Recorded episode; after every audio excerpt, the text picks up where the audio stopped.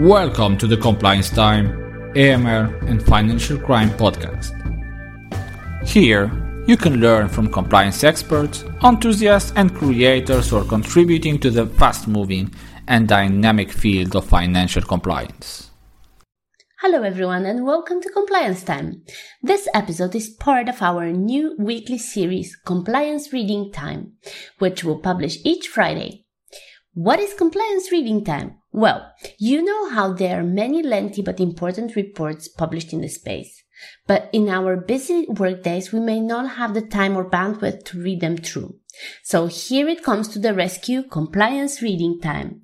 We'll read highlights from AML and financial crime related reports and documents so that you can listen to them while commuting, walking, exercising, or doing something else. If you like this initiative, please leave us a review.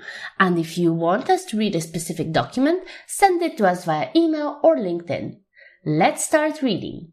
For our first episode, we chose the FATF money laundering and terrorist financing risks arising from migrant smuggling from March 2022. This episode will cover part one of the report Migrant Smuggling Routes, Flows and Networks, Migration is a phenomenon that has accompanied humanity for centuries and often is caused by a combination of circumstances such as international economic imbalances, poverty, and environmental degradation, combined with the absence of peace and security and lack of respect for human rights. This is reflected in the UN New York Declaration for Refugees and Migrants, which aims to address the question of large movements of refugees and migrants. Nevertheless, globalization of the world economy has uh, increased the movement of people across borders, legally and illegally, especially from developing to developed countries. Cross border organized criminal groups have taken advantage of opportunities presented as a result of the increased flow of people, money, goods, and services to extend their reach. Due to its clandestine nature, there are no reliable global statistics on the number of migrants who are smuggled each year. The UN estimated that each year there are approximately 3 million irregular entries into the United States of America, while in 2016 more than 181,000 migrants crossed the Mediterranean from North Africa to Italy. In both instances, most of these individuals were smuggled by migrant smugglers in 2015, due to the crisis in Syria, approximately 1 million irregular migrants and refugees reached Greece via the eastern Mediterranean route, Turkey-Greece. In 2019, 2020, the United States Custom and Border Protection encountered almost 1.5 million individuals attempted to enter the country legally at the border with Mexico. In 2018, Frontex detected nearly 140,000 irregular border crossings along the three Mediterranean routes, eastern, central, western, while in 2020 this figure decreased to nearly 76,000 due to COVID-19 countermeasures. Migrant smuggling is a deadly business operated by groups that seek to profit from thousands of people without any respect for their rights and dignity. For example, the migrant flow from Morocco, Algeria, Tunisia, Libya, and Egypt through the Mediterranean Sea towards the coast of Italy, Greece, and Spain is estimated to have resulted in more than 20,000 deaths, of which 1,369 occurred in 2021, one of the most dangerous routes globally. Geographical routes and smuggling flows. Migrant smuggling thrives due to a range of factors including war, violence, and lack of employment opportunities in the migrants' countries of origin. In most cases, the hope of security and a better life drives individuals to undertake often perilous routes at the hands of migrant smugglers who see them as a source of profit. There are about 60 identified smuggling routes with many services along these routes. The main destination countries for migrants are the United States, Canada, Spain, France, UK, Switzerland, Sweden, Germany, Italy, Japan, South Korea, Australia, and Malaysia, most of which are considered developed countries. Many other countries also host a large number of people fleeing conflicts and disasters. Over the last five to six years, Most of the countries that are considered transit countries, Togo, Zimbabwe, Fiji, Brazil, Cayman Islands, Mexico, El Salvador, Greece, Italy, Russia, Slovakia, Spain, Turkey, and Switzerland have reported not only an increase in the flow of irregular migrants, but also a multiplication in the routes of transit by air, land, and sea, and the incorporation of new nationalities to these migrant flows. Such an increase ultimately poses some challenges for destination countries as well. It is estimated that the majority of irregular flows are guided or accompanied by migrant smugglers. For example, in 2019, approximately two thirds of migrants transiting through Mexico hired a person as a guide to cross into the United States. Despite the increases in cases of migrant smuggling, complaints and arrests of smugglers remain very low. Most arrests are concentrated in the destination and transit countries. The impact of the COVID-19 pandemic. The COVID-19 pandemic has had an impact on the movement of migrants, both legal and illegal. The closure of official border entry points, increased security presence at borders, movement within countries, and the disruption to air travel have all impacted migratory flows. This led to some smugglers temporarily stopping or delaying their services.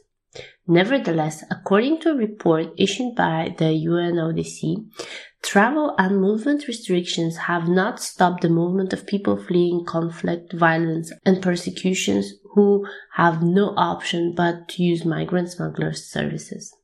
UNODC indicated that the closure of land, sea, and air borders might increase smuggling of migrants because people would have an even greater need for the services of smugglers in order to cross borders.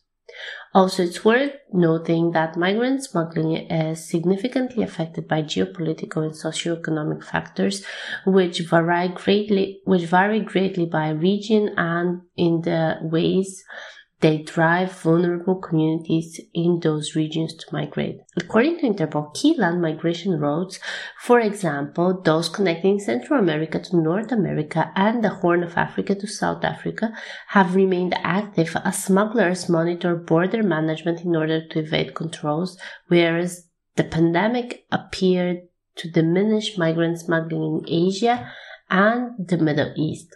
Migrant smuggling relies on air travel along the westbound routes from South Asia into Africa, South America, Europe, and the Middle East Gulf countries, and these routes were disrupted due to the pandemic. In Europe, smugglers were using small boats to cross water borders, such as the English Channel, and migrants were being dangerously concealed in the compartments of trucks, freight vehicles, and cargo trains to cross land borders. In instances where there is increased demand by migrants or there are travel restrictions, smugglers may adapt by using more risky routes and charge higher prices for smuggling services. The economic impact of the pandemic may also have implications on the flows of irregular migrants, with increases in numbers of individuals attempting to migrate to countries that have a faster recovery structure and profile of migrant smuggling organizations and networks. There is a consensus that smuggling networks function as an enterprise model with large numbers of smaller, flexible crime groups or individual criminals that interact when necessary. More sophisticated networks carry out migrant smuggling in regions where anti smuggling law enforcement strategies are particularly robust. With some exceptions, migrant smuggling organizations are generally not systemically involved in other major transnational organized crime activities. Nevertheless, migrant smuggling can be carried out by members of sophisticated and often unscrupulous organizations which may make large profits from the smuggling and or extortion and exploitation of migrants.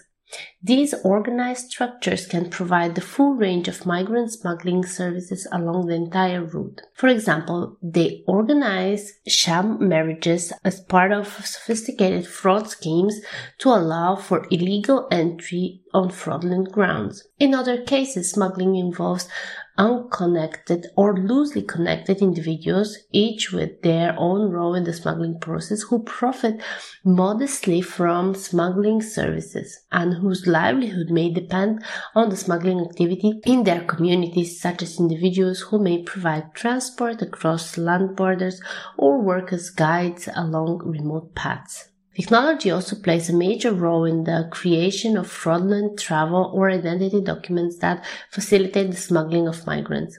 Various types of equipment are used to fraudulently create, alter, or copy passports. In some cases, technologically advanced tools have been used to create high quality forgeries. There are cases observed of migrant smugglers taking opportunities to commit other crimes not necessarily implied by but directly related to migrant smuggling, such as forgery, corruption of border agents and other public agencies to help facilitate travel and even administration of addictive drugs to exploit and control their victims.